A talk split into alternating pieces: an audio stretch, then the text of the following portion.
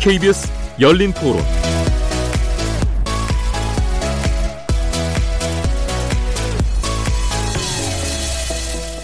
네, 안녕하십니까? 묻는다, 듣는다, 통한다. KBS 열린 토론. 저는 이번 한 주간 진행을 맡은 변호사 노영입니다.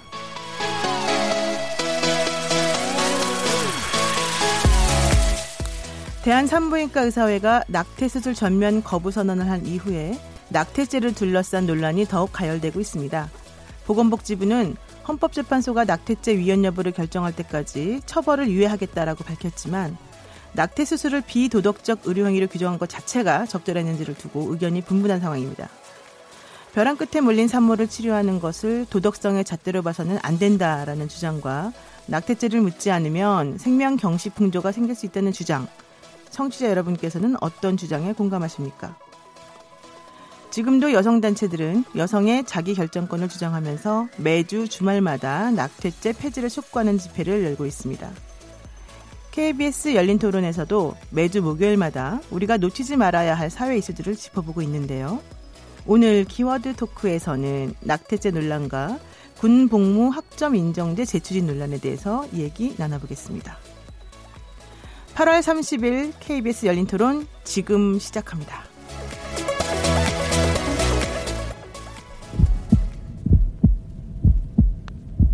살아 있습니다. 토론이 살아 있습니다.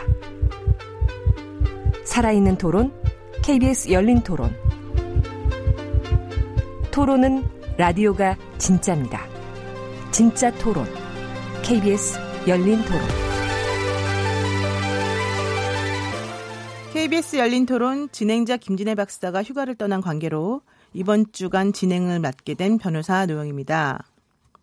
토론에 들어가기에 앞서 청취자 여러분께서 프로그램에 참여할 수 있는 방법 안내해 드리겠습니다. 오늘 키워드 토크 코너에서는 낙태죄 논란과 군 복무 학점 인정제에 대해서 함께 얘기 나눌 예정인데요. 산부인과 의사들의 낙태 수술 중단 선언을 어떻게 지켜보고 계신지, 보건복지부가 낙태 수술을 부도덕한 의료행위로 규정한 것은 어떻게 봐야 하는지, 낙태죄 위헌 여부에 대한 찬반 의견 있으신 분들 문자 보내주세요. 그리고 두 번째 토크가 있습니다. 국방부가 군 복무자에게 학점을 인정해주는 방안을 추진하겠다라고 밝히면서 군 가산점제 논란이 재현될 수 있다는 논란이 불거지고 있습니다.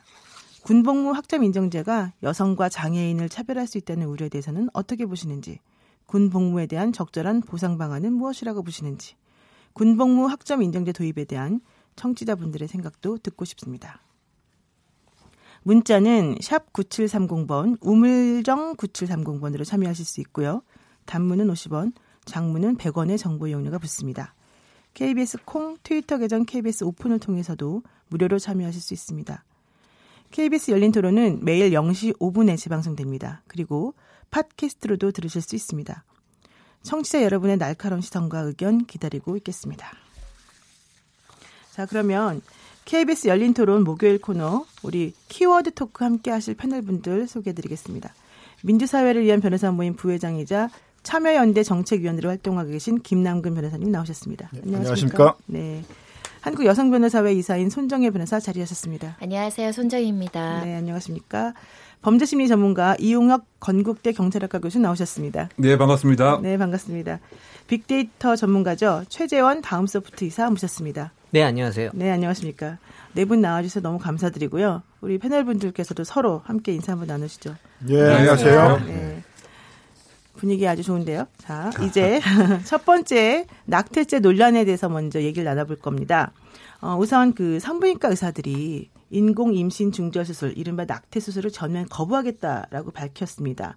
이것 때문에 사실 논란이 일고 있는데요. 어떤 배경이 있는 건지 김남근 변호사님께서 설명을 좀 해주십시오. 예, 물론 이제 낙태죄는 우리 형법에서 뭐 7년 이하의 정, 징역에 처할 수 있는 이제 형사 처벌 조항이 적용이 되고 또 처벌을 할 때는 자격 정지도 이제 부과되게 되어 있습니다. 하지만 실제에 있어서는 이제 법이 거의 사문화돼 있어서 보건복지부 통계에 하게 되면 1년에 한 17만 건 정도의 낙태 수술이 이루어진다고 그러는데 실제 기소되는 형사적으로 기소되는 건수는 한 10건 정도에 불과하고 대부분 이제 벌금형이나 선고유예 정도 받거든요. 그러니까 전혀 처벌을 안 받고 있었는데 이제 그 의료관계 행정처분 규칙 개정안을 만들면서 이 낙태 의료 행위를 이제 비도덕 도덕적인 의료 행위라고 하면서 이제 자격 정지 1개월을 부과하니까 의사들이 이제 반발을 하고 나오는 것 같습니다. 하지만 이제 낙태죄 문제는 의사들의 어떤 처벌 문제로만 이렇게 접근할 게 아니라 실제는 임산부도 같이 또 처벌이 되는 것이거든요. 그래서 그 여성인 임산부의 어떤 자기 운명 결정권 또 이걸 이제 또 이 불법화 시켜놓게 되게 되면 음성적인 어떤 치료를 받아야 되니까 어떤 그 임산부의 어떤 건강권을 침해한다라든가 또 낙태가 합법적으로 되려면은 혼인한 자만 혼 배우자의 동의를 받아서만 이게 낙태를 할 수 있으니까 그럼 혼인을 하지 않는 뭐 남자친구하고 헤어졌다, 뭐 이혼을 했다 이런 사람들은 이제 또 낙태도 할 수 없게 돼 있어서 뭐 평등권을 침해한다 이제 이런 쟁점이 있어서 뭐 의사들과의 관계보다는 조금 더 임산부인 여성들과의 관계에서 이게 여성들의 어떤 그런 기본권을 침해하는 것이 아닌가 그런 점에서 볼 필요가 있을 것 같습니다. 네, 임신한 여성이 낙태하면 자기 낙태죄라고 하고요, 1년 이하 징역이나 200만 원 이하 벌금에 처하게 되죠. 의사들이 여성에 대해서 동의를 받고 낙태를 해주게 되면 2년 이하 징역에 처하게 되고 벌금이 없습니다. 7년 이하 자격정지가 같이 병가될 수밖에 없고요. 그리고 만약에 동의 동의를 받지 않고 낙태를 해주게 되면 의사 선생님들께서 3년 이하의 징역에 처하게 되고 역시 7년 이하 자격정지가 같이 병가됩니다. 그러니까 여성 스스로의 낙태보다 훨씬 의사들에게 가혹한 처벌이 지금 형벌에 규정되어 있기 때문에 사실 이게 또 형평성 논란도 있습니다. 자, 지금 설명 아주 잘해주셨는데요. 이번 사태에 대해서 시민들이 어떤 생각을 하고 계시는지 저희가 시민들의 목소리를 담아봤습니다. 출산에서 발생하는 부담이나 낙태를 통해서 발생하는 불이 건강상의 문제든 다 여자가 안고 가거든요. 그러면 이거는 여성분들의 목소리를 듣고 그분들이 더 원하는 방향으로 해야 되지 않는가. 생명의 기준을 잡는 것보다는 낙태 시기 허용 기준을 잡는 것이 우선이지 않을까라는 판단을 합니다. 안 하겠다고요, 낙태 수술을 병원에서. 지금까지 해오던 바가 있잖아요. 그래서 갑자기 단절을 하면 문제가 있고 강간당한 경우는 그거 외에는 조금 다 연계돼서 생각할 게 많은 것 같아요. 근데 그거 국가적으로 하라 안 하라 얘기할 수는 없을 것 같아요. 병원에서 그게 되겠어요? 안 되지 않겠습니까, 사실은? 그 원치 않게 가져서 낙태한다 이런 거는 사실 너무 자의적인 판단이 많이 들어가니까 그런 거는 하면 안 될 것 같고 선천적인 뭐 질병이 발견됐다거나 그 정도 선에서만 할 수 있 다고 생각을 하거든요. 기존 해왔던 방식대로 그 정도까지는 인정해 주는 걸로 하는 게 좋을 것 같아요. 낙태를 다 거부하게 되면 개인 자유를 너무나 침해하니까 그렇게 하면 안 되고 자기마다 인생이 다 틀리잖아요. 근데 그걸 갖다가 생명 존중 뭐 이런 거를 일률적으로 다 그냥 적용을 해가지고 생겼으니까 나야 된다. 이거는 아닌 것 같아요. 네, 17일 날 의료관계 처분 규칙을 발표하면서 낙태를 한 의사에 대해서는 1개월 자격정지 처분을 하겠다라는 이제 규정이 들어가면서 문제가 생긴 거죠. 이 의료관계 행정처분 규칙 개정안에 대해서 보건복지부 입장은 처벌을 강화한 게 아니다. 기존에도 이런 자격정지 처분이 있었다. 이런 입장을 지금 보이고 있습니다. 어, 이 점에 대해서 한번 얘기를 나눠볼 건데요. 손정현 변호사님께서 우선 현행법상 낙태죄를 어떻게 규정하고 있는지, 뭐 합법적 낙태 수술은 정확히 어떤 것인지, 뭐 이런 거 좀 설명을 좀 음, 낙태죄 해주세요. 처벌 규정 아까 형법 조항을 말씀하셨고, 근데 이제 모든 낙태가 우리 현 법에 금지된 것은 아니고 예외적으로 허용되는 규정이 있기는 합니다. 그 규정에 이제 조건들이 이제 어, 설명을 드리면 모자보건법 14조에 보면 우생학적, 유전적, 정신장애나 신체적인 문제가 있었을 경우에는 24주 이내에 낙태가 가능하다. 또는 뭐 강간이나 중간간에 의한 범죄의 피해로 임신했을 때는 또 가능하다. 또 혼인할 수 없는 왜 친인척 간의 이런 성교로 인해 발생한 그런 임신 같은 경우는 낙태가 가능하다. 이런 보건학적인 이유가 주된 이제 그 허용할 수 있는 예외적인 조건으로 규정이 되어 있고요. 가장 문제가 되는 것은 사회적 경제적인 문제로 낙태를 허용할 것인가. 그 부분에 대해서는 저희가 허용하는 규정은 없습니다. 네, 그렇군요. 모자보건법상에서 또 하나의 특이한 점은 그런 식으로 허용되는 낙태를 할 때에도 배우자나 법적 보호자의 당, 그 동의가 반드시 필요하다는 건데요. 여기서 중요한 거는요. 꼭 법률상 배우자가 아니어도 좋다는 겁니다. 그래서 그런 것들이 사실 1973년도에 만들어진 이 법 조항이 지금까지도 유지되면서 혹시 시대착오적인 것은 아닌가 하는 문제도 같이 나오고 있습니다. 어, 이 모자보건법 관련해 가지고 이용익 교수님 네. 어떻게 생각하십니까? 그러니까 이제 이것을 우리가 그 연원적으로 보게 되면 말이죠. 그 옛날에 그 국가에서 사실은 이 낙태를 주도하거나 무엇인가 좀 조장하는 면이 그 없지 않아 있지 않았습니까? 그러고 나서 이제 모자보건법이 만들어져서 몇 가지 조항을 제한적으로만 이제 그 설정을 해서 이제 허용하도록 이렇게 한거 것으로 이제 알고 있는데요. 그 예외 조항이라고 하는 것이 뭐 예를 들면 성폭행을 당했다라든가 또는 뭐 근친 상간의 경우라든가 또는 유전 질환적 이유 때문에 그 엄마의 그 생명에 무엇인가 지장이 있다라고 하는 것인데 이것을 이제 과연 현실적으로 만약 법대로 가게 되면 이것을 다 이제 입증을 하는 범위 내에서만 합법적으로 낙태를 할 수가 있는 것인데 과연 현실이 그렇게 넉넉하게 지금 되는 것이냐. 왜냐하면 성폭행 당하는 것 자체도 사실은 이것이 증거가 있다 해서부터 없다 해서부터 판결이 뭐 항소시까지 가고 또 확정되게 되면은 이미 시간이 그 도과돼서 이미 20주, 24주가 더 넘게 된단 말이죠. 뭐 그런 경우는 결론적으로 이게 불가능하게 되는 뭐 이런 문제가 분명히 그 깔려져 있는 것이고요. 네. 그리고 이제 그 소위 말해서 이제 예, 언제부터가 태아이고 언제부터가 태아가 아니냐 뭐 이런 것도 사실 이게 의학적으로 또는 과학적으로 아주 명확한 것도 그 아닌 뭐 이런 것다 보니까 사실은 책 속에는 법전 속에는 법이 이렇게 명확히 되어 있는 것 같지만 현실 속의 법에서는 아 이것이 정말 일정한 가이드라인을 이렇게 제공하는 것에는 너무 동떨어진 것이 아니냐 이러다 보니까 이것이 결국은 예, 현실적인 법을 예, 투영하지도 못하고 그렇다고 무슨 범죄에 대한 억지력, 제지력을 담보하는 것도 아니고 그러니까 이것도 아니고 저것도 아닌 이와 같은 상태에서 아까 제가 연원적으로 말씀드린 이유가 60년대, 70년대에는 너무 그 인구가 많다 보니까 이것을 제한하려고 하는 것을 정부가 또 이렇게 주도했단 말이죠. 네. 그런 면에서도 이와 같은 모자 보건법이 또 이렇게 있다 보니까 서로 간에 딜레마 자체, 즉 이중적 메시지를 이렇게 보낸 이런 문제점에 있어서 이게 과연 모자 보건법이 시대적으로 맞느냐 아니면 동떨어진 그 시대의 특정적인 사회상을 반영한 것이지 오늘날 입장에서는 무엇인가 좀 불합치하는 현실과 괴리는 법이 아니냐 좀 그런 생각을 좀 해봤습니다. 네. 사실 이 낙태를 처벌하는 조항이 1953년도에 만들어졌는데요. 그러다가 모자보건법상 낙태를 허용하는 게 1973년도에 만들어졌습니다. 20년 지나서 왜 만들어졌느냐? 출산율을 이것을 가지고 좀 한번 조절해 보자 이런 또 숨은 뜻이 있었다라고 한 얘기가 있어요. 그래서 사실은 이 낙태와 관련해서 사문화 됐다라고 하는 얘기가 또 그래서 나오는 거거든요. 최지원 이사님 혹시 그 관련해서 뭐 좀 알고 계시는 거 있어요? 어, 낙태 관련돼서 이 SNS 상에 이제 연관돼서 올라오는 키워드를 보면 사실 가장 많이 연관된 단어가 이제 불법이거든요. 네. 그러니까 불법이라는 거에 대해서는 이제 다들 인진하고 있지만 이 불법으로 규제하려면 거기에 또 다른 해결책을 제시해야 되지 않냐라는 얘기들을 좀 많이 하는 거고 사실 이제 2위로 올라온 건 또 이제 피임이라는 키워드입니다. 그러니까 사실 낙태 관련돼서는 너무 여성들에게만 임신의 책임을 강요하는 이 사회적 의식이 지금 문제다라는 얘기들도 같이 나 오면서 중요한 건 이제 세 번째 올라온 이 비용이라는 키워드인데 사실 우리가 이 검색창에 거짓말을 쓰진 않거든요.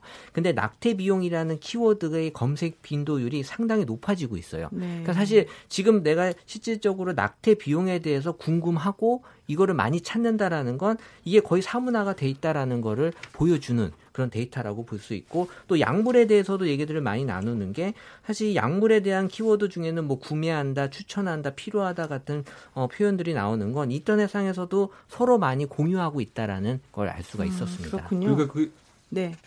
그 이영혁 교수님. 예. 네, 사문화와 이제 관련돼서 이렇게 나온 자료를 그 봤더니 결국은 이제 현실에서 처벌이 안 되면 사문화됐다 이렇게 얘기할 수 있는 거 아닙니까? 네. 그러니까 그 공식적인 그 통계가 보니까 올해 1심에서 유죄를 받은 그 건수가 불과 한 건에 불과한 것 같아요. 그것도 선고 유예로 이제 그 끝난 것인데 일반적으로 이제 이게 그 법은 있지만 예, 발각이 돼서 처벌이 돼야 범죄 억지력이 확보가 돼서 법이 작동되는 것인데 대부분 다 이제 불법이고 이른바 발각되지 않으면 이것이 사문화됐다라고 얘기할 수밖에 없는 거 아닙니까? 그래서 그 통계를 봤더니 예를 들면 이제 그 범위를 조금 넓혀서 1심이 아니고 항소심까지 넓히거나 아니면 아까 잠깐 말씀을 하신 바와 같이 의사가 예를 들면 그 낙태죄의 그 주체가 되는 경우까지 넓혀봤자 이것이 네 건뿐이 그 안 된다는 얘기죠. 그러면 그야말로 법은 존재하지만 실질적으로 처벌되는 것은 뭐 거의 없다시피 한 것이 아니냐. 그런 면에서 사실상 이게 그, 예, 사문화됐다고 봐야 될 것 같고요. 지금 제가 말씀드린 이것도 사실은 이게 알려지려고 해서 알려진 것이 아니고 보니까 그 병원 간에 뭐 이전 그 간에 그 분쟁이 있다 보니까 어, 당신 이거 낙태 그 한 거 아니냐 뭐 이렇게 그 어떻게 보면 폭로 아닌 폭로를 하는 과정에서 이제 알려지게 된 것입니다. 그러면 사실은 법은 존재하지만 실질적으로 처벌과 기소와 재판까지 가는 것은 거의 없는 것이다. 그럼 이것이 바로 사문화가 아닌가 이렇게 생각해 봅니다. 네, 김남근 변호사님, 그 음. 변호사 생활을 오래 하셨는데 혹시 낙태죄 관련해서 재판 맡아보신 적 있으세요? 한 번도 없죠. 네. 그렇죠. 그러니까, 손정혜 변호사님도 그러실 것 같아요. 네, 저는 악용되는 사례를 많이 봤어요. 사문화뿐만 아니라 이런 여러 가지 상황을 이용을 해서 누군가를 공격하고 싶었을 때 이 낙태죄 예를 들면 연인 간에 헤어지거나 부부 간에 헤어지는데 그 낙태를 했다라는 점을 알고 악용해서 약점으로 이제 뭐 여러 가지 문제를 제기하려고 시도하는 악용 사례를 보면서 네. 처벌이라는 건 사실 정당한 처벌 그리고 처벌의 형평성이 보장돼야 되는데 가장 형평성이 보장되지 않는 게 여기죠. 처벌받는 입장에서는 지금 다수가 이렇게 하고 있는데 왜 나만 처벌을 받아야 되는가에 대한 근본적인 의문을 제시할 수밖에 없으니까 법원도 뭐 2년 이하, 1년 이하, 3년 이렇게 징역 처해지게 되어 있어도 선고유예를 하게 되는. 그래서 사실상 이게 형사처벌의 범죄의 영역에 있어야 되는지에 대한 근본적인 물음이 있을 수밖에 없는 상황이라고 생각이 됩니다. 네, 이제 낙태죄 문제는 이제 그 도덕의 형보라 문제의 쟁점이 있거든요. 그러니까 네. 현대 형법에서는 이렇게 비도덕적이라고 해서 사람 징역 보내고 이제 이런 것들은 너무 과잉이다 이런 이제 관점에서 봐요. 그래서 도덕적인 문제에 대해서는 뭐 사회적인 평가나 비난이나 이런 걸 통해서 해결을 해야 되고 이제 사회 방어적 입장에서 불가피하게 처벌이 필요하다 이런 것들을 형사 처벌해야 되는데 네. 어 이제 낙태죄 문제는 굉장히 좀 종교적인 관점에서의 도덕적인 어떤 자기 철학들이 개입돼 있는 측면이 있거든요. 예를 들면 신교를 믿는 이제 북유럽 국가 뭐 노르웨이라든가 덴마크라든가 핀란드라든가 뭐 아니면 캐나다 같은 나라들 그리고 또 신교가 또 많이 있는 미국 같은 나라에서는 이제 낙태죄가 합법이란 말이에요. 네. 근데 이제 카톨릭이 굉장히 강한 그런 이제 나라들 같은 경우에 있어서는 스페인 같은 나라 네, 스페인 뭐 이런 이제 나라들에 있어서는 이제 낙태죄에 대해서는 이제 원칙적으로 처벌하는 거로 돼 있고 또 카톨릭의 영향을 그래도 많이 아직도 받고 있는 독일이나 프랑스 같은 나라도 뭐 12주까지에 있어서는 이제 사회 경제적 이유로 낙태를 이제 허용하지만은 그걸 넘으면 이제 또 처벌을 한다라든가 어떤 이제 이런 부분들이 있는 거죠. 또 그리스 종교의 영향을 또 많이 받는 보다 조금은 보수적인 그런 동유럽 국가들은 일찍부터 이제 네. 이 낙태죄를 처벌하고 있고 한 문제인데 이런 것들을 이제 이렇게 너무 도덕의 문제를 형벌의 문제화 시켜 버리게 되면 이제 어떤 이 과잉 처벌이다 이런 문제가 생기게 되니까 현실에서는 그 종교적인 어떤 견제나 이런 것 때문에 형벌은 남아 있지만 이제 그 형벌을 적용하지는 실제는 못하게 돼 버리는 네. 그런 이제 문제가 있는 거죠. 낙태죄가 이제 현대 사회에서 전형적인 그런 모습으로 나타나는 형벌 처벌을 이거를 이제 낙태죄를 폐지하려고 그러게 되면 이제 뭐 카톨릭이나 이제 여러 종교 단체나 어떤 도덕적인 논쟁들이 일어나 가지고 폐지는 못하지만 그렇다고 또 이걸 형사처벌까지 징역까지 보내기엔 너무 과잉이다 이런 비판 때문에 또 형사처벌을 못하는 게 그런 현상이 있는 겁니다. 네, 그렇군요. 그래서 지금 이번에 이제 보건복지부에서 뭐 자격정지 1개월을 명시를 하니까 대한산부인과 의사회가 어, 낙태수를 중단하고 지금 약간 대치 국면처럼 사실 이제 사건이 좀 커졌거든요. 그래서 복지부한테 아, 왜 당신은 헌법재판소 결정이 9월에 난다라고 하는데 그걸 좀 기다리지 못했습니까? 라고 물어봤더니 아, 잘 몰랐다. 일단은 유보하겠다. 이제 이런 입장을 지금 보였단 말이죠.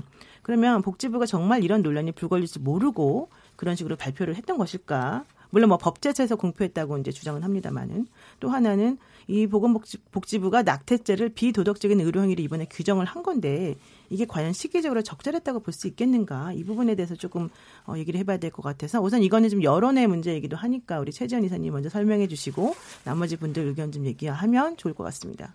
네, 이 낙태 관련돼서는 사실 이 관심도가 2016년에 급격하게 올라오기 시작을 했거든요. 사실 그 전부터 낙태는 꾸준하게 사람들의 이제 관심을 갖고 있었던 분야긴 한데 어, 2016년부터 좀 뜨거운 감자가 됐다라고 볼 수 있고 어, 그러면서 이제 2017년 들어서면서 더 높게 형성이 되는 어, 이런 논쟁들이 사실 시기적으로 지금 어, 젠더 이슈에 대해서는 어떤 경우에도 지금 항상 풀기 어려운 문제가 되고 있거든요. 근데 이 시점에서 사실 이 부분을 좀 어떻게 보면 건드렸다라는 게 시기적으로는 적절하지 않은 그런 네. 타이밍이 아닌가 싶기도 하고 지금 남녀 간의 어떤 문제에 대해서는 어떻게 보면은 지금 좀 조심스럽게 다뤄야 될 시기긴 한데 또 가장 관심이 높은 시기에 또 이런 게 터졌기 때문에 더 많은 이슈가 지금 논쟁거리가 되는 것 같습니다. 네. 한국 여성 변호사의 입장은 어떻습니까? 손 변호사님? 어, 뭐 여성에 대한 어떤 낙태죄에 대한 세계적인 추세에 대한 의견은 거의 동일할 것으로 보입니다. 그런 취지에서 요번에 보건복지부가 이렇게 비도덕적 의료행위로 규정한 것이 조금 더 심사숙고해야 될 필요성이 있다라는 비판이 제기되는 것인데요. 일단 말씀하신 것처럼 OECD 국가 30개 중에 한 23개국은 말씀하신 사회적, 경제적인 이유로 낙태죄를 허용하는 추세로 가고 있거든요. 그럼 이렇게 낙태죄가 전 세계적으로 합법의 영역으로 들어오는 분위기 속에서 지금 기계적으로 형법에 낙태죄가 있다고 낙태죄를 시술하는 의사나 의료인에 대해서 이렇게 영업 정지 1개월 까지 하는 강력한 어떤 규정을 구직해 내세울 필요가 있었는지에 대해서는 시의적절하지 않았다라는 비판을 피하기는 어려울 것 같고요.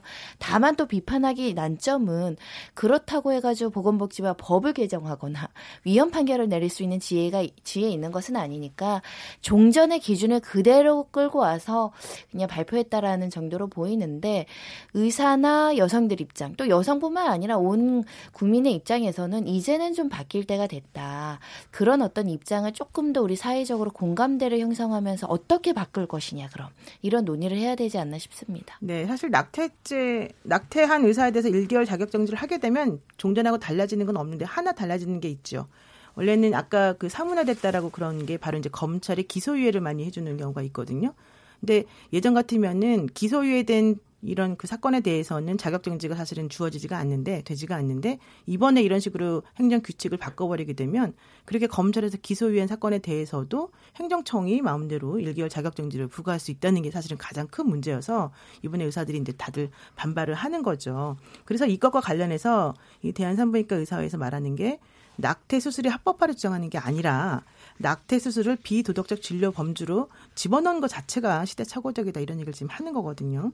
여기 대해서 이응혁 교수님 어떻게 생각하세요? 네, 그러니까 그 지금 산부인과 의사 그 측의 입장은 충분히 저는 이해할 수 있다라고 생각이 듭니다. 왜냐하면은 자신 행위가 사실은 현실의 의료적 시술 행위를 하는 것인데 이거를 사회적 낙인으로서 비도덕적 직업군으로 비도덕적 행위로 이렇게 포장하고 낙인 찍는 것에 대해서는 결코 온당치 못하다 이렇게 주장을 하는 것 같고요. 네. 더군다나 그 비독 도덕적 그 진료 범주 안에 들어간 그 행정 규칙의 예, 예를 보면은 예를 들면 이제 진료 중에 성행위를 하는 거 이것도 같이 들어가 있고요. 네. 그리고 일회용 주사기를 이제 사용했던 거. 재사용하는 재사용하는 거 말이죠. 그것이 이제 비도덕적 행위로 이렇게 들어가 있는데 나의 그 어떻게 보면 사회적 요구에 부합한 행위가 아니 어느 날 갑자기 봤더니 나는 비도덕적 의사라고 되어 있단 말이죠. 이것에 대해서 사실은 그 합법 투쟁, 준법 투쟁을 한다고 하지만 결국은 아주 그 강렬한 뭐 저항을 이제 하는 이제 그런 것으로 이제 해석을 할 수밖에 없을 것 같고요.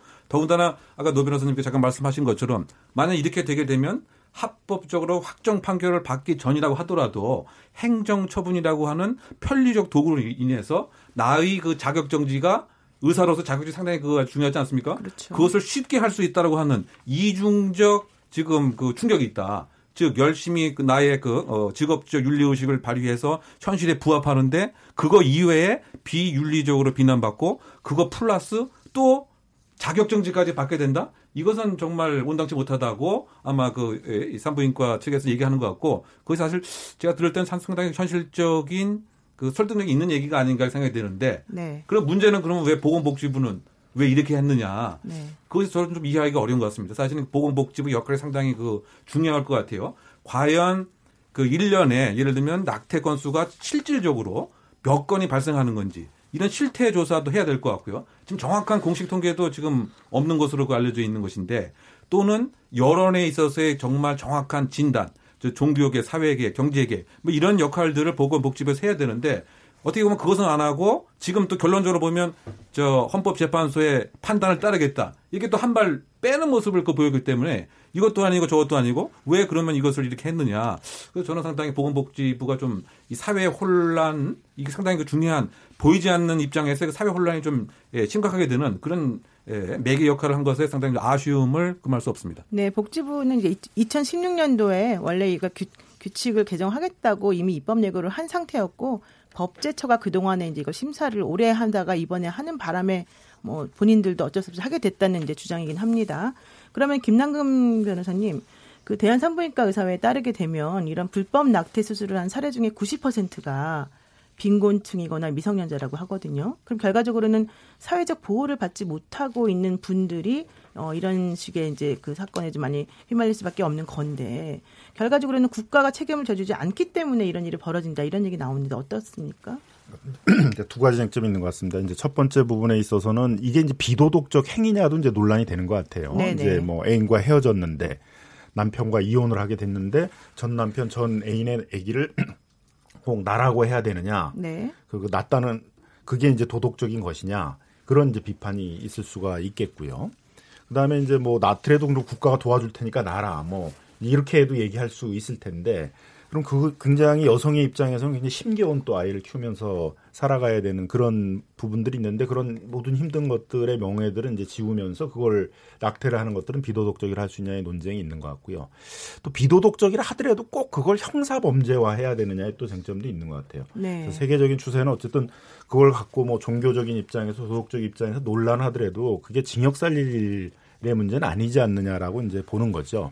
그래서 이, 이거를 이제 형사처벌의 문제로 하게 되게 되면 여성의 어떤 또 그런 인권의 침해 문제도 발생을 하는 거거든요. 그래서 유엔 이제 여성차별 철폐위원회에서는 2011년도에도 이제 한국에 대해서 이거를 이제 범죄화로 보는 것에 대해서는 이제 법을 개정하라 이렇게 권고를 한 적이 있고요. 또 올해도 2018년도에도 이제 올해 3월 달에도 이 낙태죄를 형사 범죄화하는 부분에 대해서는 이제 그 폐지할 것들을 그런 취지의 권고들을 하고 있고요. 그래서 이걸 형사 처벌하게 되면 결국 또 음성적으로 치료 행위가 이루어지기 때문에 굉장히 비위생적이고 여성의 건강에 또 침해를 많이 주는 이제 그런 방식의 시술 행위들이 많이 어, 만연할 가능성이 있기 때문에 이제 그런 점에서도 이제 낙태죄를 형사 범죄하는 거에 대해서는 좀 달리 봐야 된다 이렇게 보여집니다. 네. 그리고 사실 낙태를 찬성하는 입장, 그러니까 낙태죄를 찬성하는 분들이죠. 이분들은 키우기 어렵다라고 해서 낙태를 허용, 을 하게 되면 생명을 경시하는 풍조를 가져오는 거 아니냐 이런 얘기 하거든요. 이건 어떻게 생각하십니까 그러면? 이제 그 부분에 대해서도 이제 논란이 좀 있는 것 같아요. 그래서 이제 태아가 이제 생명이냐 그 부분에 대해서도 이제 여성계에 대해서는 이제 문제를 제기를 하고 있는 것 같습니다. 종교인들이 들으면 이제 무슨 깜짝 놀랄 일이 될 수도 있겠지만 사실 이제 법적으로 따지면 민법에서는 우리가 이제 아기가 전부 태어나서 전부 노출됐을 때 그때 비로소 생명이라고 하고 있고 네. 형사적으로는 이제 진통이 시작됐을 때 이제 생명이라고 하고 있는데 그럼 태아 단계에서가 생명이라 할 수 있느냐에 대해서는 이제 또 의사들은 한 8주까지는 배아 상태이기 때문에 아직 거기까지는 이제 세포 분열도 이루어지고 있지 않고 하기 때문에 이제 생명이라고 보기 어렵다. 이런 논란이 있어서 세계적으로도 한 12주까지에 대해서는 이제 고 12주까지 전에 있어서의 낙태에 대해서는 그렇게 태아의 생명권을 침해하는 문제로 보질 않고 허용하는 그런 입장을 취하고 있는 것 같아요. 그래서 뭐 프랑스나 독일도 그렇고 아예 미국에서는 태아 자체의 낙태자에 관련해 있어서는 이제 생명체로 인정을 하진 않는데 그거를 이제 생명체로 이제 인정하는 거에 대해서도 이제 논쟁이 있고요. 그래서 뭐 태아의 저는 뭐 종교적인 입장에서 생명권을 이제 인정할 수도 있다고 보는데 그거를 또 이제 태아의 생명권과 그 여성의 자기 결정권의 문제의 어떤 대립적인 시각에서 이렇게 단순화해서 보니까 그러면 이제 헌법적으로 보면 생명권은 다른 기본권보다 우월한 권리다 이렇게 보는 거거든요. 그러니까 그냥 네. 거기서 바로 생명권이 다른 뭐 자기결정권 이런 것보다 위에 있는 기본권이잖아. 그러니까 이제 낙태죄가 합헌이다라는 식으로 돼버려서 네. 조금 법리적 측면에서도 그렇게 대립적인 시각으로 보는 건 좀 문제가 있었던 것 같습니다. 네. 결국 이제 정부랑 의사협회가 싸우게 되면 피해를 보는 사람은 여성이다 이런 얘기 사실 나와서 뭐 이번 그 결정으로 미프진 등 안전이 검증되지 않는 낙태약이 뭐 유통될 우려가 크다 이런 얘기 나오거든요.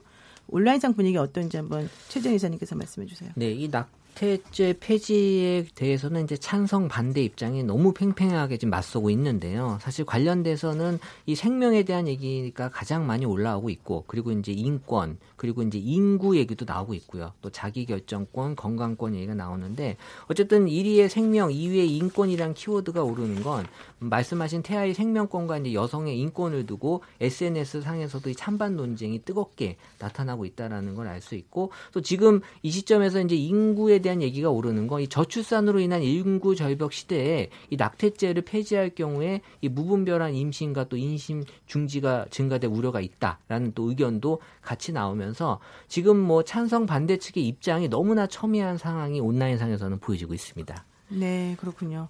그 정말 다양한 시각이 여기저기서 많이 지금 그 얘기되고 있는 것 같습니다. 일단 잠시 쉬었다가 토론 계속해 보도록 하겠습니다. 지금 여러분께서는 KBS 열린 토론과 함께하고 계시고요. 저는 한 주간 진행을 맡은 변호사 노영입니다.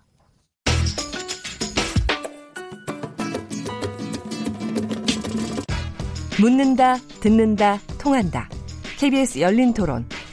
듣고 계신 청취자 여러분, 감사드립니다. 들으면서 답답한 부분은 없으신지요? 궁금한 점 있으시다면 함께 토론에 참여하시죠. 유료 문자 9730을 이용하시면 됩니다. 단문은 50원, 장문은 100원의 정보 이용료가 있습니다. 스마트폰 어플리케이션 KBS 모바일 콩을 통해서도 무료로 참여하실 수 있습니다. KBS 열린 토론은 언제나 열려 있습니다. 듣고 계신 KBS 열린 토론은 매일 밤 0시 5분에 재방송됩니다. 네, KBS 열린 토론 키워드 토크 첫 번째 키워드는 낙태죄 논란입니다. 여기서 잠깐 청취자 여러분들께서 보내주신 소중한 의견 들어보겠습니다. 휴대전화 번호 끝자리 4516번 쓰시는 분, 낙태죄를 얘기할 때마다 태아의 생명권을 이야기하는데요. 원치 않게 태어난 아이가 살아갈 환경에 대해서 생각해 보셨습니까? 부모가 키우지 못해 버려지는 아이들, 해외로 입양 가는 아이들이 과연 행복할까요? 낙태죄를 묻기 전에 국가가 아이를 키울 수 있는 환경을 만들어줘야 됩니다. 네. 어, 좋은 말씀 감사드리고요. 5300번 뒷자리 쓰시는 분. 산부인과 의사들의 낙태 수술 중단 선언 왜 문제가 되는지 이해가 안 됩니다. 법을 지키겠다는데 뭐가 문제일까요? 낙태는 분명한 범죄이고 도덕적으로 문제가 있는 행위입니다. 네, 이런 좋은 의견 보내주셨습니다. 네, 0472번 쓰신 분이 주신 내용입니다. 낙태죄가 여성을 벼랑 끝으로 몰고 있는 건 분명합니다. 하지만 피임을 소홀히 하는 등 본인이 책임질 일을 했다면 낙태를 허용하면 안 됩니다. 낙태죄를 완전 폐지하는 것은 무분별한 상황을 만들 수 있는 만큼 허용 범주를 좀 더 확대했으면 좋겠습니다라고 주셨습니다. 네, 이용혁 교수님이 말씀해 주셨고요. 네, 네 콩으로 의견 주신 샌드라는 아이디를 쓰시는 분입니다. 낙태죄 말도 안 됩니다. 미혼모 입장을 생각해 보세요. 왜 여성이라는 이유로 출산과 육아를 혼자 책임져야 하나요? 네. 최지원 이사님. 네, 휴대전화 끝자리 3562번 쓰시는 분인데요. 인간의 생명은 아주 귀합니다. 그리고 태어나지 않은 아이 역시 인간입니다. 우리나라는 저출산, 고령화가 심각한 상황인데 생명의 가치, 사회의 존속을 위해서라도 낙태죄는 유지해야 합니다. 더불어 사문화된 낙태죄를 더 강력하게 적용해야 합니다. 네, 김남금 변호사님. 네, 5600번을 쓰시는 분인데요. 태아의 생명권을 어디까지로 봐야 할까요? 부부 사이라도 원치 않는 임신이 발생할 수 있습니다. 저는 태어나지 않은 아이보다 부모의 인생이 더 현실적으로 다가오네요. 네, 현실적인 말씀을 해주셨네요. 네, 의견들 많이 들어봤고요. 그럼 계속해서 청취자 여러분의 날카로운 시선과 의견 어, 기다리고 있겠습니다. 여러분께서는 지금 KBS 열린 토론 듣고 계시고요. 계속해서 낙태죄 논란 얘기를 해볼 건데요. 김남근 변호사, 손정혜 변호사, 이웅혁 건국대 경찰학과 교수, 최재원 다음 소프트 이사와 함께 하고 있습니다. 이 두 번째 키워드, 이, 그러니까 첫 번째 키워드에서 두 번째 파트 낙태죄 관련해서 지금 이제 조금 심도 깊은 논의를 한번 해보겠습니다. 이번 사태를 계기로 해서 낙태죄 폐지 여부를 둘러싼 논란이 이제 더욱 확산될 것이다. 이렇게 지금 예상이 됩니다. 헌법재판소 판단이 지난 7월에 원래 있기로 예정이 돼 있었다가 이번에 이제 9월로 미뤄졌는데요. 어, 어, 과연 어떤 식으로 나올 것인지 좀 궁금하기도 하고요. 청와대 국민청원 게시판에 작년 11월에 낙태죄 관련 청원이 올라온 이후에 지금 20만 명이 넘게끔 그러니까 넘어서는 만큼 지금 청원이 계속되고 있거든요. 서울 도심에서 여성단체들이 낙태죄 폐지를 촉구하는 집회도 계속하고 있고요. 자, 그러면 헌재 판단이 빨리 내려져야지 이런 혼란이 좀 어, 정리되는 거 아니냐 이런 얘기 할 수 있습니다. 어, 헌재 판단이 왜 이렇게 늦어지는 걸까요? 어, 어느 분 먼저 말씀해 주시겠습니까? 일단은 헌재도 이 문제는 쉽지 않은 거죠. 2012년에 이미 한 차례 판단이 내려졌고 한 6년이 지나서 지금 다시 판단을 해야 되는데 아까 시청자분들 문자 보셨다시피 우리 사회는 아직도 낙태죄가 필요하다. 태아의 생명권, 태아도 사람이다.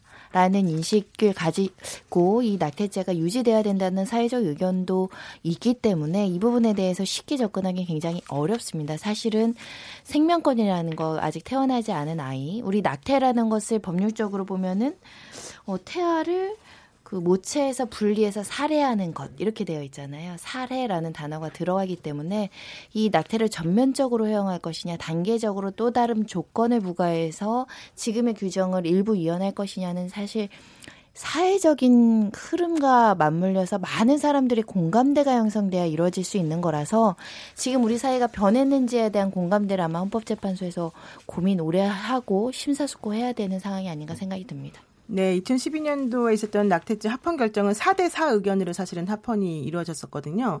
이번엔 사실은 어떻게 될지 조금 궁금한 부분이 있어요. 김남금 변호사님 어떻게 될까요? 그러니까 이제 그 헌법 재판이라는 건 이제 합헌적 법률 해석이라고 해서요.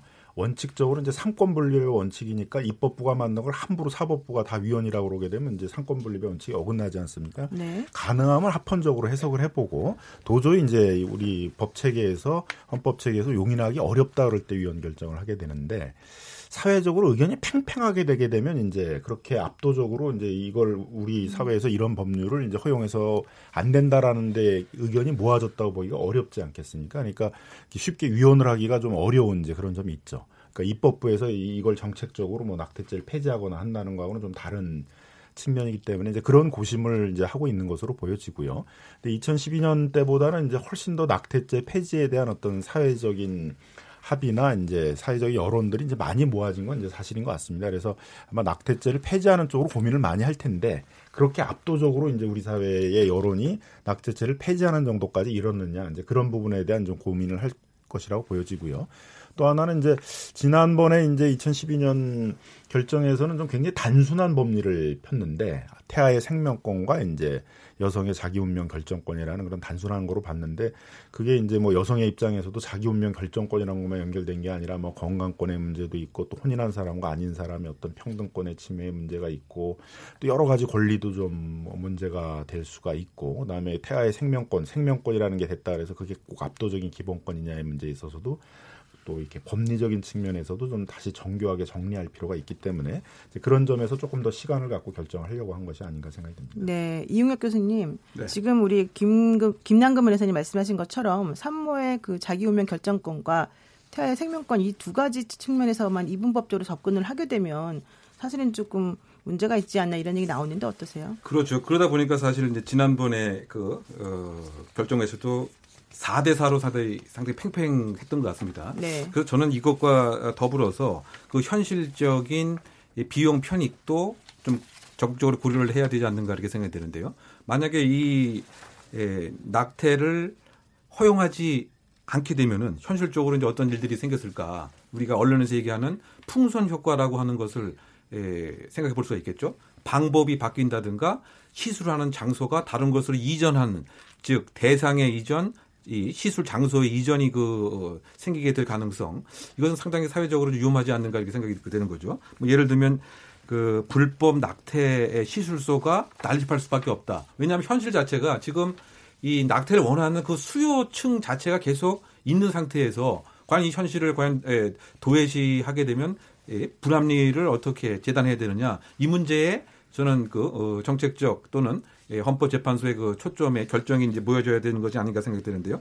또는 우리나라에서 만약에 다, 뭐 유럽 같은 경우가 그런 거 아닙니까? 이런 특정 나라에서 어, 낙태가 예, 허용이 안 되다 보니까 영국에 가서 뭐 다 낙태를 하고 오게 되는 뭐 이런 문제가 또 생기게 되고요. 네. 또는 값을 싸게 하는 상태에서 또 하게 되고 어떻게 본다면 이제 그 시술의 수준은 낮아, 낮아지게 되지만 거기에 상응해서 또 이게 불법이 되다 보니까 그 암암리에 암 시장이 형성돼서 고비용에 또 치료해야 되는. 결국 이것이 다 여성의 문제로서 이렇게 에, 옮아가게 되는 마치 그 에, 눈덩이처럼 커지게 되는. 그래서 이거를 이 헌법재판소에서 지금 생명권이냐 아니면 여성의 자기 결정권이냐 이거 그 플러스 과연 합법화했을 때 그렇지 않았을 때에 사회에 미치는 영향까지 예, 함께 판단을 해서 제가 생각할 때는 좀 법 정책적 판단을 시도하는 것이 가장 합리적이지 않을까 이렇게 추상적으로 얘기해 봅니다. 그러니까 낙태죄가 뭐 있든 없든 간에 일정한 수준의 낙태 행위는 계속 이어질 것이다. 그런 식으로 생각해 본다면 결국 풍선 효과의 방식으로 나타날 가능성이 높다. 좀 이런 얘기를 지금 해주신 건데요. 손정혜 변호사님 어떻게 생각하십니까? 그러니까 결국은 이제 낙태죄를 유지해야 된다는 입장은 생명 경시 풍조. 낙태가 더 남발하면 어떻게 되느냐 우리 사회가. 혹시 조심한 그러니까 예를 들면 이런 낙태죄가 위법한 상태보다는 훨씬 더 죄책감이나 그 위법성에 대한 인식이 저하되면 하지 않을 사람들도 낙태를 하는 선택을 하면 어떨 것이냐.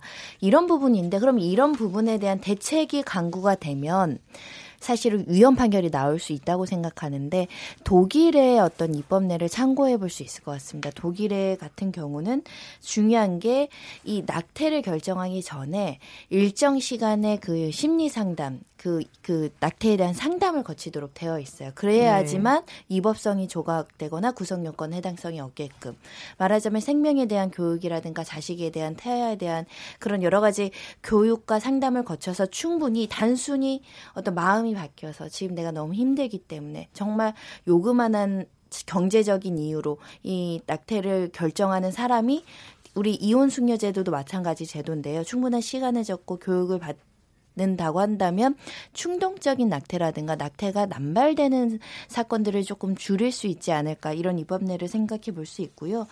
뭐 명확하게 말씀 다시 드리면은 그 착상 후 12주 미만의 그, 그 태아를 의사가 시술하고 임신 갈등 상담소에서 상담을 했던 상담 사실 증명서를 제시하면은 합법 이다. 이렇게 보실 수 있는데 우리도 이런 입법례를 참고한다면 아주 신중하게 신중하게 태아의 생명권도 보호하면서 여러 가지 가치를 조화롭게 할 수 있는 규정을 만들 수 있지 않을까 생각이 듭니다. 네. 네 그러니까 그 낙태 자체가 최후의 수단으로 결정을 하도록 해야 되는 것이니까요. 그런 네. 상담 과정이나 여러 자문을 받으면서 혼자도 아이를 키울 수 있는지 또 국가의 도움을 통해 가지고 아이를 키울 수 있는지 그런 여러 가지 것들을 다 판단해 봤는데 내가 도저히 감당하기 어려운 부분이어서 이제 낙태를 선택하게 되, 된다고 할 때 이제 낙태를 선택하도록 하는 이제 그런 것은 이제 필요할 것이라고 보여지고요. 근데 그런 과정이 이제 생, 생략되고 이제 쉽게 낙태를 할 수 있게 되게 되면 그 반대하는 쪽 입장에서 보면 그런 종교적인 입장이라든가 이런 입장에서 이제 또 비난이 많아지겠죠. 그러니까 그런 좀 보완 장치들을 만들면서 뭐 낙태죄를 폐지해 가는 입법 정책적으로 이제 그런 게 좀 바람직하지 않을까 생각이 듭니다. 네. 지난 5월에 헌법재판소에서 공개 변론을 했었거든요, 사실은. 그때 법무부에서 내놓은 의견들이 사실은 비난을 많이 받았었습니다. 그때 뭐라고 얘기를 했었냐면 여성이 성적인 활동은 자유롭게 해놓고 그에 대한 책임을 지지 않기 위해서 낙태를 얘기하고 있다. 뭐 이런 식으로 얘기한 적이 있었습니다. 물론 나중에 이제 그 의견에 대해서는 철회를 좀 했습니다만은 그 문제 하나 하고 또 법무부에서 어, 출산율 저하를 좀 우려하는 듯이 이제 말을 하면서 과연 여성을 출산을 하는 도구로만 생각하는 게 아니냐 이 정부가 이런 얘기 나왔었었는데요. 이거 어떻게 생각하세요, 최 이사님? 네.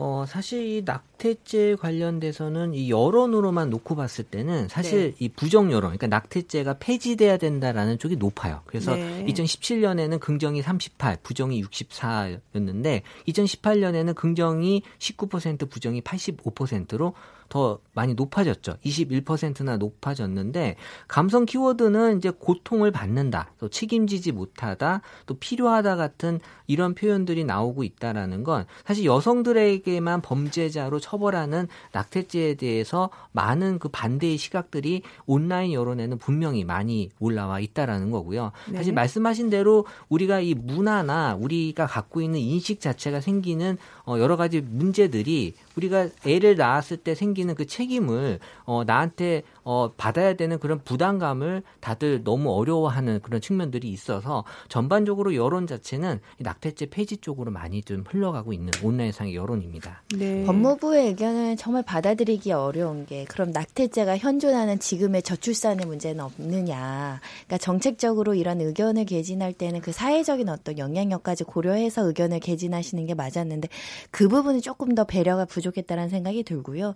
여성이 정상 뭐 여러 가지 자유 로운 성관계 활동의 책임이니까 부녀가 책임져라. 우리 형법에 부녀가라고 되어 있잖아요. 근데 네. 그 생명은 쌍방향적인 책임이라는 거죠. 그런 측면에 있어서는 우리 사회가 낙태에 이르지 않도록 여러 가지 법제도나 이런 부분들 고려하고 배려하고 이런 조치들을 충실히 이행을 하고 나서 개인에게 그런 책임에 대해서 명확하게 얘기를 해야 되는데 그런 부분이 부족한 상황에서 마치 어떤 여러 가지 정말 단순한 이유로 낙태 결정에 이르겠다는 걸 전제 해서 변론하는 거는 많은 사람들 설득 생각하기는 어렵다고 생각이 듭니다. 그 예전에 그 프랑스에서도 저출산 문제를 해결하기 위해서 한 방법 중에 하나가 동거에서 난 아이 아이들을 국가가 좀 책임을 주는 방법을 썼거든요. 네. 사실 그런 측면에서는 사실 우리도 받아들이긴 사실 어려운 문화긴 해요. 우리도 동고라는 거에 대해서 부정적인 감성이 크기 때문에 하지만 그거랑 이 낙태랑은 또 다른 문제거든요. 그래서 어 사실 이 저출산 문제는 이걸로 끌고 가기보다는 다른 쪽으로 접근하는 게 맞지 않나 생각이 드는 네. 거죠. 그러니까 이제 아무리 이제 법률적 논쟁을 할 때도 이게 법률가들이 이렇게 좀 정제된 얘기를 해야 되는데 가끔 가다 보게 되면 이제 그냥 공방을 위해서 굉장히 논고들을 막 이렇게 그 정제되지 않게 주장하는 경우가 있는 것 같아요. 이제 과거에 낙태를 하는 이제 여성들을 굉장히 어떤 성적으로 방종한 여성으로 보거나 하는 이제 그런 시각이 어떤 드러나는 이제 그런 논고들을 이제 제시를 하게 되게 되면 이제 시대에 뒤떨어진 주장들을 한다. 이제 또 여성들을 분노케 하는 이제 그런 문제들도 좀 있는 것 같고요. 또 저출산 문제 같은 걸 해결하는 어떤 기능적인 문제 같은 걸로 보게 되게 되면 이제 이런 문제를 어떤 그런 정책적 기능적인 문제로 보느냐 이제 이런 비판들이 일어날 수 있게 되는데 괜히 쓸데없는 이제 논고들을 내려서 좀 비난을 많이 또 불러일으키는 이제 그런 점이 있었던 것 같습니다. 네. 그러니까 지금 이제 낙태를 허용하면 출산율이 낮아지느냐. 이제 그게 이제 뭐 과학적인 실증 자료가 뭐 있는 것도 아니고요. 그거를 거꾸로 생각해 보면 여성이 정말 분노할 만 하겠죠. 그러니까 여성이라고 하는 것을 그냥 아기만을 출산하는 그요 그거 같은 이제 주요 목적으로만 보는 이렇게 수단시하는 뭐 이런 또 비난도 분명히 그 어, 이제 있는 것 같고요. 그리고 아까 이제 여성의 어떤 뭐 성관계 관련돼서 책임을 다해줘야 된다. 그 부분에 있어서는 사실은 이제 그 여성과 남성이 그러니까 함께해서 일정한 결과물이 생긴 것이었는데 그런데 이것이 마치 여성만이 일방적으로 현실적으로 다 이제 책임을 지게 되고 또 심, 실제로 또 낙태라고 하는 그 공간에 올라가는 것도 결국 이제 여성이다 보니까 네. 이거는 또 성적인 평등 또는 성 역할의 균형 면에서도 상당히 좀 가부장적인 이런 모습이 드러난 표현이 아닌가 이렇게 생각됩니다. 실제로 낙태를 결심하는 기혼 여성들을 보면요. 남성이 또 원해서 남편이 원해서 온 가족의 의사결정을 받아서 하는 경우들도 있기 때문에 이게 여자만의 책임이라고 볼 문제도 아니고요. 결국은 아이가 태어났을 때 그 친권자라고 볼 수 있는 생부도 마찬가지로 평생 아이들이 커가면서 양육 의무를 지고 있기 때문에 이것은 어떻게 보면 우리 구성원 전체가 고민해야 되는 문제이지 여자들이 결정하는 문제다. 이렇게 생각하면 조금 곤란하지 않나 생각이 듭니다. 지금 이제 가장 문제가 우리 형법 체계상 여성만 처벌하게끔 돼 있잖아요. 남성은 처벌하지 않고 그래서 오히려 남성들이 아까 손 변호사님 말씀하셨지만 이뭐 낙태한 여성에 대해서 오히려 뭐 협박하는 도구로 사용하는 경우도 많이 있다 이런 얘기 나왔는데 이렇게 여성만 처벌하고 남성은 처벌하지 않는 이런 구조들에 대해서는 왜 이런 일이 벌어지는 걸까요? 김남근 변호사님? 그러니까 이 법을 만들 때 시대적 상황이 이제 아마 반영이 됐을 거라고 네. 생각이 들어요. 이제 그런 문제에 대해서는 여성에게 이제 책임을 묻는 어떤 그런 낙태를 하는 여성들은 뭐 어떤 방종한 여성이거나 이제 그런 굉장히 어떤 그 남녀 차별이 심하고 여성들을 이제 이렇게 좀 낮게 평가하던 이제 그런 시대의 법이 만들어졌던 유산이 이제 그대로 남아 있기 때문이겠죠. 근데 지금 만일 이제 그런 법을 만든다면 이렇게 만들지는 이제 않았겠죠. 근데 그런 이제 유산의 문제도 있는데 그런 걸 보면은 이제 굉장히 좀 시대에 뒤떨어진 법률 규정이기 때문에 이제 정비는 필요한데 또 한편으로는 이제 굉장히 그 종교적인 입장에 쓰신 분들의 입장에서 보게 되면은 생명이라는 것들을 인간만이 만든 게 아니라 어떤 신이 개입돼서 이루어진 어떤 그런 창조의 행위인데 그런 이제 생명들을 인간이 함부로 다룬다는 문제에 있어서는 그 종교의 굉장히 본질적인 문제를 좀 건드리는 측면들이 있는 거거든요. 그래서 그건 좀 다른 측면에서의 또 문제 제기가 있는 것이어서. 근데 어쨌든 이제 이런 종교적인 문제, 도덕적인 문제에 대해서는 그 자체의 어떤 사회적인 논쟁이라든가 뭐 종교적인 논쟁이라든가 이런 거는 뭐 반드시 필요한 것이곤 하지만 그렇다고 해서 그거를 이제 나의 어떤 도덕적 관점이나 종교적 관점이 맞지 않는다고 그래서 사람을 징역 살리는 어떤 형사 범죄하는 것들은 이제 현대 사회는 너무 안 맞는 것이기 때문에 이제 그런 점에서는 적어도 이거를 비범죄화하는 형사 처벌 대상으로 하는 것만큼은 이제 좀 어, 꼭 이루어져야겠다 이렇게 이제 생각이 듭니다. 네. 2012년에 헌재 결정에 이런 표현들이 있어요. 어, 독, 그 태아의 독자적인 생존 능력이 몇 주냐.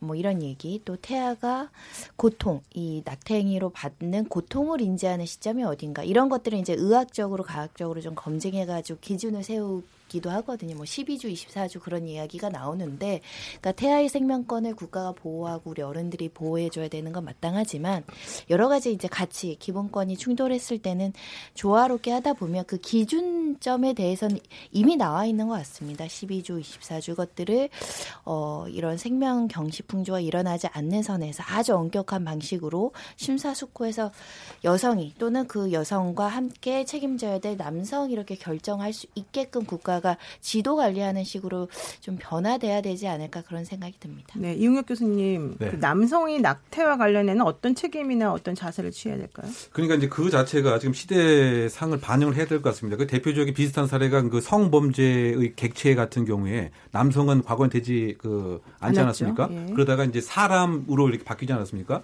마찬가지로 지금 그 낙태죄의 그 주체를 보게 되면 여성 아니면 이제 의사입니다.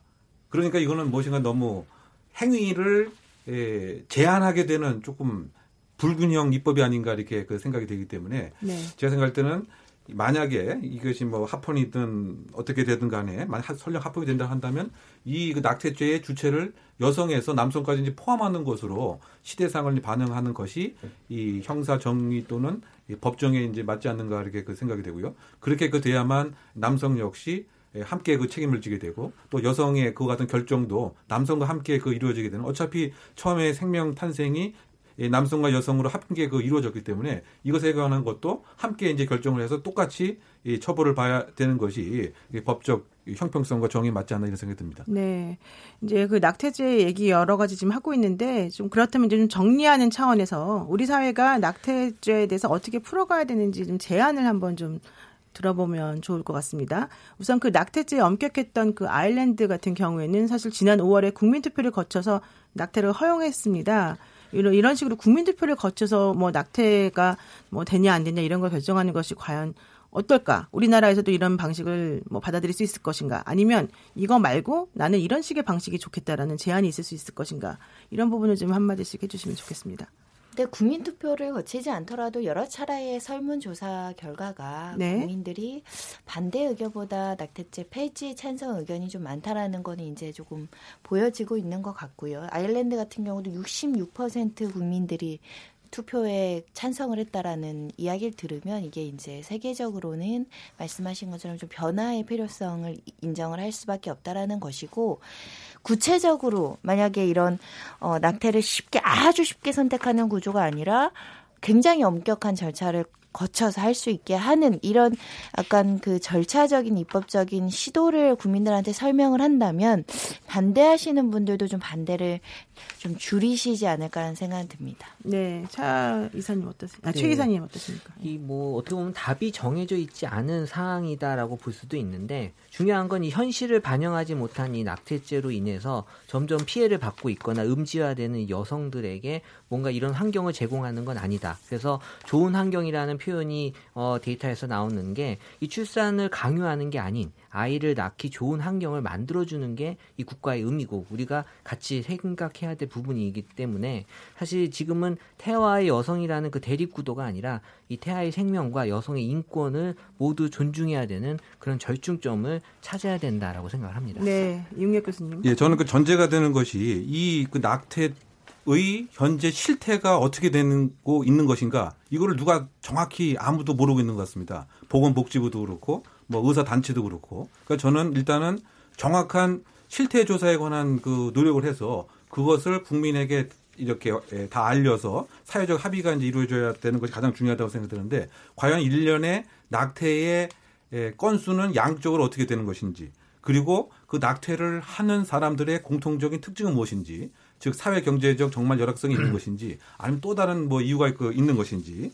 그리고 그 어떻게 그 다음에 그 생활은 이루어지는 것인지 이런 것을 다 꼼꼼히 파악하고 나서 아 낙태죄에 대한 예, 예, 폐해라든가 이것을 다 알게 되는 것인데 지금 상태에서는 지금 일부의 얘기만 놓고서 하다 보니까 코끼리를 보고서 꼬리를 만들거나 다리를 만지거나 코를 만져서 다 낙태죄의 폐해를 주장하고 있는 이것이 조금 문제가 아닌가 저는 그 생각이 되기 때문에 사회적인 합의를 얻으려면 말이죠. 그리고 왜냐하면 지금 또 종교를 어떤 걸 갖느냐에 따라서 이것이 또 첨예하게 그 대립되는 문제이기 때문에 만약에 그 아일랜드처럼 그 국민 투표를 해서 66% 찬성을 얻어서 이것을 결정했다고 하는데 그 정도는 아니다라고 하더라도 상당히 다양한 분야에서 국회면 국회, 행정부면 행정부에서 공론한 된 그 자료를 실증 데이터에 놓고서 국민들이 정말 뜻을 모으는 사회적 합의를 하는 이것이 없는 상태에서 일방적인 얘기를 하는 것은 그냥 감성과 종교와 세계 세계관, 우주관, 철학관에만 매몰된 얘기가 아닌가 저는 해서 좀 실태 점검이 꼭 있어야 되지 않나 생각됩니다. 네, 김남금 의사님. 물론 이제 아일랜드란 나라는 이제 카톨릭 이 압도적 다수를 차지하는 이제 그런 나라죠. 그리고 카톨릭의 교리에 의하면 이제 낙태죄는 이제 유지가 돼야 되는 것인데 이제 그런 국가에서 이 낙태죄의 폐지 문제를 그 처리하다 보니까 이제 국민 투표화까지 이제 하게 되는 이제 그런 과정을 겪었지만 이게 이렇게 국민 투표를 통해서 다수결로 결정될 문제는 아닌 것 같고요. 네. 그 동안의 우리 사회의 어떤 변화의 흐름이라든가 여론 이런 것들을 좀 종합을 해서 뭐 국회가 해결해 주면 제일 좋은, 좋은 거고 국회가 해결하기 어렵다 그러면 이제 헌법재판소가 헌법재판을 통해서 해결해야 된다고 생각을 하는데요. 저는 위원회 가능성도 상당히 있다라고 이제 보여집니다. 그래서 아마 납태죄가 위원 결정으로 폐지될 가능성도 있는데 만일 이제 그게 어렵다 그러면 적어도 다른 나라의 입법내나 이런 거에 비하면 굉장히 과잉 입법인 건 이제 사실이거든요. 네. 그럼 이제 적어도 뭐 한 12주나 뭐 24주나 일단 일정 기간 안에는 사회 경제적 이유로 한 낙태들을 이제 허용을 한다든가 우리 손 변호사님 말씀하셨더니 독일처럼 이제 어떤 신중한 숙려 기간 같은 것들을 거쳐 가지고 한 경우에는 위법성이 조각되는 것으로 입법을 고치도록 보통 이제 그렇게 할 때 우리 헌법재판소가 하는 결정의 방식은 이제 헌법 불합치 결정을 하는 건데요. 일정 기간을 주고서는 이제 법을 좀 다른 나라의 입법내들을 참조를 해가지고 좀 합리적으로 만들도록 하는 최소한 그런 수준의 어떤 헌법재판소의 결정은 있어야 되지 않을까 생각이 듭니다. 네, 낙태가 형사처벌의 대상이 되는 그 이런 현상이 계속된다면 사실은 정확한 통계를 앞으로도 얻기는 어렵지 않을까 생각이 듭니다. 어쨌든 그 오늘 이제 다양한 각도에서 이 낙태와 관련된 열띤 토론을 지금 진행해 봤습니다. 잠시 쉬었다가 토론 계속 이어가도록 하겠습니다. 지금 여러분께서는 KBS 열린 토론과 함께하고 계시고요. 저는 한 주간 진행을 맡은 변호사 노영입니다.